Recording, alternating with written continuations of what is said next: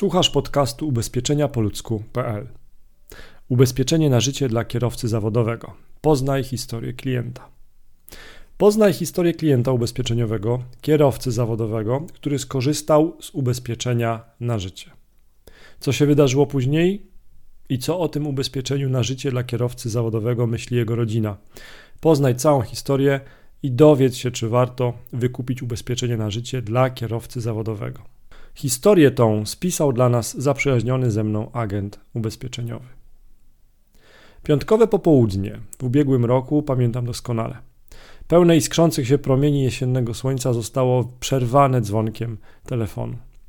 Odbierając połączenie, byłem pewien, że rozmowa nie skończy się na krótkim i lakonicznym zapytaniu ofertowym. Piotr, kierowca ciężarówki, to 40-letni zapracowany mąż i ojciec sześciu słodkich córeczek. Piotra miałem okazję poznać podczas długiego spotkania parę lat temu, kiedy to spotkaliśmy się na czwartkowych obiadach biznesowych dla przewoźników. Był zainteresowany ubezpieczeniami ciężarówek, przyczepa także OC przewoźnika. Od paru lat spotykamy się w rocznicę pierwszego spotkania i ustalamy cały zakres oczekiwanego ubezpieczenia na kolejny rok. W zeszłym roku urodziła mu się kolejna córeczka, piękna blondyneczka o kręconych włosach. Dzień dobry, panie Marcinie. Chciałbym, aby przygotował mi pan ofertę na ubezpieczenie na życie. Wie pan, czym się zajmuję, jednak ze względu na pandemię straciłem paru pracowników i niestety często jeżdżę jako kierowca tira. Dzień dobry, panie Piotrze. Oczywiście, jednak wolałbym, abyśmy doprecyzowali wszelkie pana oczekiwania osobiście. Odpowiedziałem, mając na uwadze fakt, iż telefoniczne bardzo trudno jest ustalić, jakie oczekiwania tak naprawdę ma klient, a co mogę zaoferować w ramach takiej polisy. Panie Marcinie, ja jestem do dyspozycji nawet w dniu dzisiejszym. Jeśli tylko ma Pan ochotę, zapraszam do nas na grilla, a przy okazji będziemy mogli omówić polisę.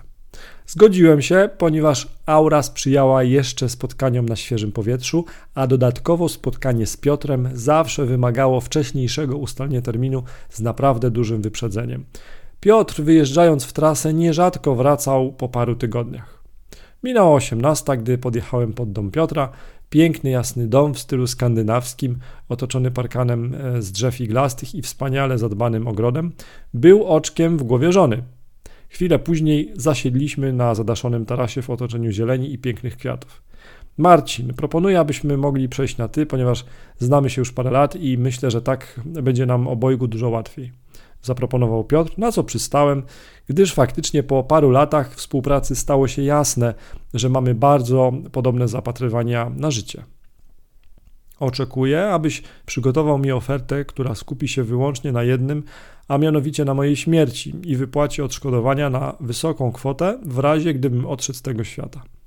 Mam firmę, w której jestem wspólnikiem i obawiam się, że w przypadku mojej śmierci nie tylko moja żona będzie mogła mieć problemy finansowe, ale obawiam się również, że będzie konieczność spłaty wspólnika, aby móc nadal prowadzić firmę. To się nawet jakoś nazywa sukcesja podpowiedziałem automatycznie. Tak, masz rację. W przypadku śmierci jednego ze wspólników powstaje zarząd sukcesyjny na stosunkowo krótki okres czasu, który może jedynie zarządzać firmą do czasu, kiedy nastąpi jej likwidacja. To dość specyficzna sytuacja w przypadku spółki cywilnej, w przypadku śmierci jednego z jej wspólników. Bardzo się cieszę, że myślisz o losie rodziny również przez pryzmat środków niezbędnych do spłaty wspólnika. Słuchaj, ale ja wiem, że taka polisa, jakiej oczekuję, niestety może kosztować majątek, powiedział z wypiekami na twarzy Piotr. Chciałbym, abyśmy wspólnie ustalili, czy moje wyliczenia są dobre i czy ja dobrze myślę. Piotr przyniósł arkusz papieru z flipcharta e, z odręcznie wykonanymi notatkami. Zapoznałem się z kosztami utrzymania domu, takimi jak prąd, gaz, przeglądy czy drobne naprawy. Dodatkowo policzyłem koszty utrzymania rodziny, począwszy od wyżywienia, opieki nad dziećmi, a nawet edukacji dziewczynek. Piotr, nie zapominaj również o kosztach związanych z bieżącymi finansami, związanymi z godnym życiem. Mam na myśli ubrania, szkoła, zainteresowania dziewczynek, przypomniałem. Pamiętaj jednak, że są również środki, które wpływają na wasze konto z tytułu 500. Mam nadzieję, że uwzględniłeś to wszystko w swoich wyliczeniach spytałem. Tak, to ująłem w dziale życie i co więcej dodałem do tego 50% na wszelki wypadek, gdybym zapomniał o jakimś składniku. Wiesz, Tak naprawdę te koszty wziąłem z ostatnich wydatków z konta bankowego i uśredniłem je w skali ostatnich trzech lat. Swoją drogą w ten sposób zwróciłem uwagę, że koszty życia w tej chwili dla naszej rodziny są dużo większe, dużo wyższe niż w poprzednich latach. W osobnym dziale ująłem koszty związane z bieżącym finansowaniem firmy, począwszy od podatków, ZUS-ów czy wynagrodzeń, a skończywszy na ubezpieczeniach. No to widzę, że potraktowałeś sprawę wyjątkowo poważnie, powiedziałem. Tak, boję się jednak, że taka polisa może się okazać naprawdę sporym obciążeniem dla naszego budżetu domowego.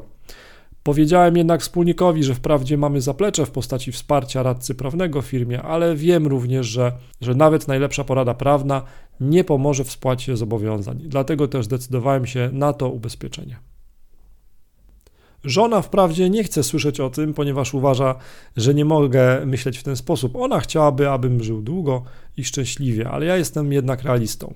Wiesz, jak to jest w tym zawodzie. Nie pozwolę sobie na pozostawienie ich bez środków do życia, tym bardziej, że Magda nie pracuje zawodowo, a jedynie pomaga mi przy prowadzeniu tej całej papierologii, której ja osobiście nienawidzę.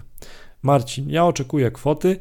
Poczekaj, Piotr. Te wydatki, o których pisałeś, są wydatkami w skali roku, a dodatkowo doliczyłeś kwotę spłaty wspólnika. Uważam, że powinieneś wziąć pod uwagę nie tylko roczne koszty utrzymania rodziny, a trzy lub nawet sześcioletnie koszty.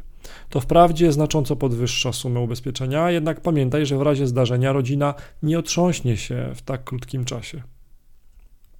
Masz rację. Faktycznie zmieńmy tą sumę, ale wtedy pojawia się kwota 1,5 miliona złotych. Pamiętaj również, żeby Magdę wpisać jako beneficjenta głównego, bo to dla mnie ważne, aby bez oczekiwania na sprawy spadkowe w sądzie ona już mogła zarządzać finansami. Piotrek, ale ja uważam, że dodatkowo powinniśmy wpisać na wszelki wypadek również beneficjenta dodatkowego. Beneficjent dodatkowy to osoba, która otrzyma świadczenie w przypadku, gdyby nie było już na świecie Magdy. Pamiętaj jednak, że w przypadku, gdybyś chciał, aby dzieci były beneficjentami dodatkowymi, świadczenie otrzyma osoba będąca prawnym opiekunem i będzie mogła rozporządzać tą kwotą do ukończenia przez nie pełnoletności. Dobrze, w takim razie wpiszmy dane moich rodziców, powiedział Piotr, bo w razie gdyby się coś wydarzyło, to prawdopodobnie to oni zostaną ich opiekunami prawnymi. W trakcie, gdy Piotr przygotowywał porcję karczku, wcześniej skrzętnie zamarynowanego e, przez Magdę, otworzyłem laptopa, żeby rzucić okiem na ofertę. Przygotowałem ofertę na okres 20 lat ze stałą sumą ubezpieczenia. Pozwoli to na utrzymanie sumy przez cały okres ochrony, a 20-letni termin jest stosunkowo długim czasem, dzięki czemu udało się osiągnąć optymalną składkę. Polisy na krótszy okres czasu wprawdzie są odrobinę tańsze, jednak po ich zakończeniu, ze względu na stan zdrowia oraz wiek klienta, może się okazać, że miesięczna składka znacząco wzrośnie. Piotr zaproponował sumę 1,5 miliona złotych.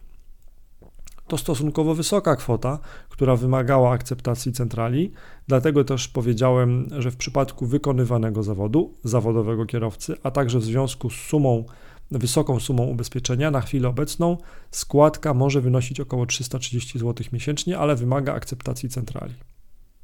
Piotr zaakceptował wstępne warunki i dalsza rozmowa potoczyła się już w miłej atmosferze jesiennego grillowania.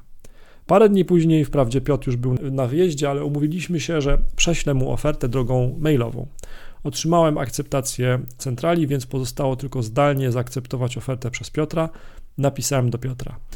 Cześć, nawiązując do naszej rozmowy przy grillu, przesyłam Ci link do zdalnej akceptacji po wcześniejszym wypisaniu ankiety medycznej. Wiem, że nie trapiła Cię żadna choroba, więc myślę, że to tylko formalność. Ubezpieczenie obejmuje zgodnie z Twoimi oczekiwaniami ochronę na wypadek śmierci w wyniku śmierci naturalnej, śmierci w wyniku wypadku, a także w wyniku chorób.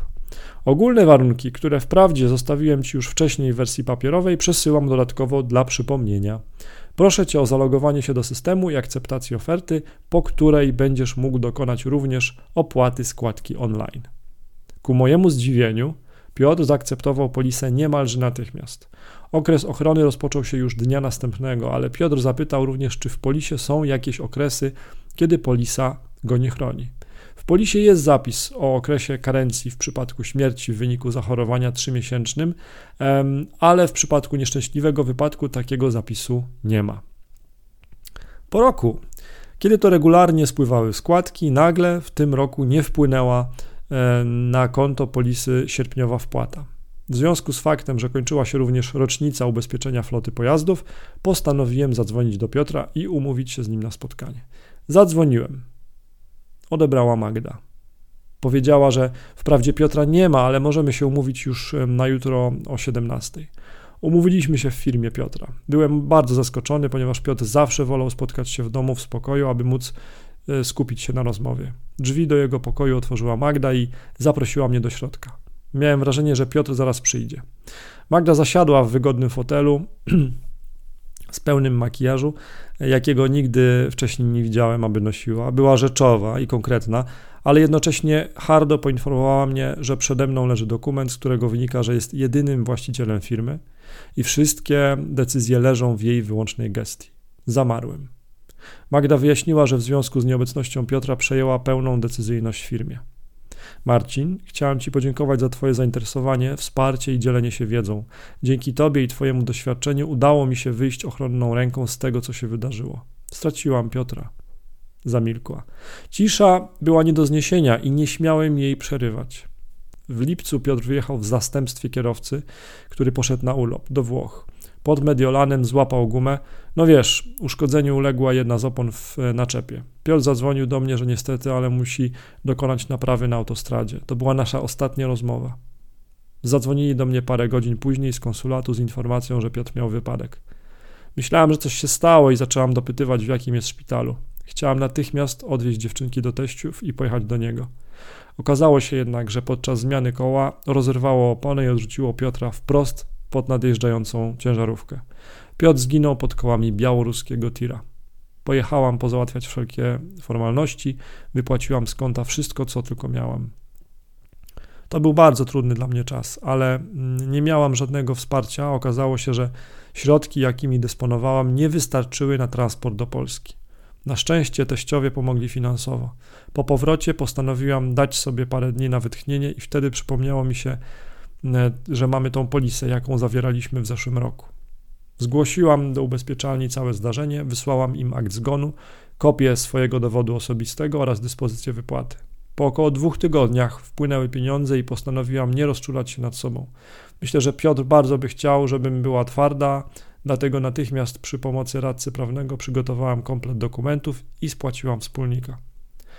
Wprawdzie kosztowało mnie to mnóstwo nerwów, ale chciałam, aby ta firma była na przyszłość dla dziewczynek. Nie chciałam już spółki, nie chciałam zaczynać od początku.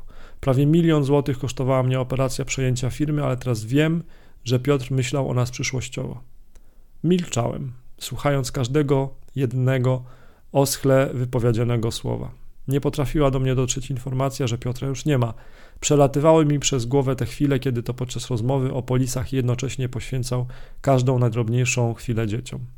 Powoli dochodzę do siebie, zbierając to nowe doświadczenia, ale również i nowe zlecenia. Piotr miał dobrą renomę i wielu współpracowników. Dzięki temu każde spotkanie jest dla mnie mniej bolesne. Nie miałam problemów również z rozliczeniami z fiskusem. Dzięki tej wypłacie, która nie wchodziła do masy spadkowej, byłam zwolniona z opłaty podatku, a to przy tak dużej kwocie nie było bez znaczenia.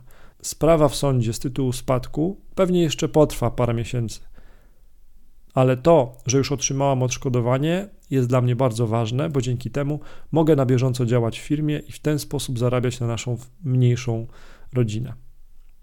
Magda staje powoli na nogi, przynajmniej w kwestii finansów. Wypłacone świadczenie pozwoliło jej odzyskać panowanie nad dochodową firmą bieżące finansowanie wydatków domowych i firmowych oraz zwrot pożyczonej kwoty od teściów. Postanowiła nie ruszać środków, jakie pozostały na jej koncie. Chce być samodzielna i walczyć o lepsze jutro dla dziewczynek. Podczas naszego spotkania Magda zdecydowała się na identyczną polisę, jaką miał Piotr. Jednocześnie zawarła wszystkie mm, ubezpieczenia flotowe i OC przewoźnika i zatrudniła dodatkowych kierowców. Sama nie posiada prawa jazdy na samochody ciężarowe i nie ma żadnego doświadczenia w branży transportowej. Jednak z pomocą przyszedł jej wspólnik. Postanowiła go zatrudnić jako doradcę, dopóki sama nie nauczy się wszelkich kwestii związanych z prowadzeniem tego biznesu. Śmierć Piotra pokazała, jak bardzo ważne jest zabezpieczenie finansowe w przypadku, kiedy to jedyny żywiciel rodziny odchodzi. Gdyby nie decyzja o zawarciu ubezpieczenia, Magda prawdopodobnie musiałaby czekać na decyzję sądu w sprawie spadku jeszcze wiele miesięcy. W tym czasie zarząd sukcesyjny nie mógłby podjąć żadnej decyzji, chociażby o sprzedaży części majątku firmy, aby móc się nadal utrzymać na rynku. Spowodowałoby to prawdopodobnie upadek firmy, co z kolei mogłoby uszczuplić budżet domowy. Wprawdzie Magda nadal musi zmierzyć się z utratą męża i tego nie powetuje żadne odszkodowanie, jednak tak przyziemne sprawy jak pieniądze nie spowodują pogłębienia się problemów. Marcin, dzięki temu, że posiadaliśmy taką polisę i mogę teraz normalnie funkcjonować, a dziewczynkom niczego nie zabraknie, chciałabym, abyś przygotował dla mnie identyczną polisę. Natomiast dla dziewczynek polisę z tytułu nieszczęśliwych wypadków na 500 tysięcy złotych dla każdej. Chciałabym, aby każdy z, każda z nich miała zaplecze finansowe na przyszłość w razie jakiegoś zdarzenia. Wiem, że to nie to samo co ubezpieczenie na wypadek śmierci, ale dziewczyny są pod moją opieką i myślę, że gdy dorosną, będę chciała dla nich również takiego ubezpieczenia. Spokój ze względów finansowych jest dla mnie bardzo ważny i teraz to wiem doskonale. Magda postanowiła zrobić coś jeszcze niezwykle istotnego. Mając na uwadze wiek dziewczynek, a także fakt, że teściowie należą już do osób w bardzo podeszłym wieku, zdeponowała w bankowej skrytce kopię wszystkich polis, a u notariusza zrobiła testament. Testament w przypadku spraw spadkowych bardzo upraszcza i przyspiesza całą procedurę spadkową. Natomiast polisy zdeponowane w bankowej skrytce mają zabezpieczyć jeszcze małoletnie dzieci przed niewiedzą, gdzie rodzic posiadał ubezpieczenie na życie. Często zdarza się, że po śmierci kogoś bliskiego rodzina nie wie, czy posiadał i gdzie ubezpieczenie na życie. Aktualnie, zgodnie z polskimi przepisami, brak wiedzy o ubezpieczeniu zmarłego powoduje nie lada problem, ponieważ nie ma żadnego systemu do weryfikacji, gdzie było zawarte ubezpieczenie, a ze względu na RODO nie można również powziąć informacji, kto był wskazany jako beneficjent świadczenia z tytułu śmierci. Pozostawienie takiej informacji u notariusza przy okazji wykonywania testamentu upraszcza całą procedurę i pozwala na świadome rozporządzenie majątkiem przez spadkobierców. W przypadku śmierci rodzica podczas odczytywania testamentu pojawia się wtedy informacja o posiadanych ubezpieczeniach na życie rodzica. Brak takiej informacji powoduje bardzo często, że ubezpieczyciel, nie mając obowiązku poszukiwania beneficjentów, nie wypłaci świadczenia, dopóki nie zgłosi się do niego osoba uposażona, która została wskazana w polisie przez zmarłego lub w przypadku braku wpisania uposażonego, ubezpieczyciel nie będzie zobowiązany do poszukiwania spadkobierców.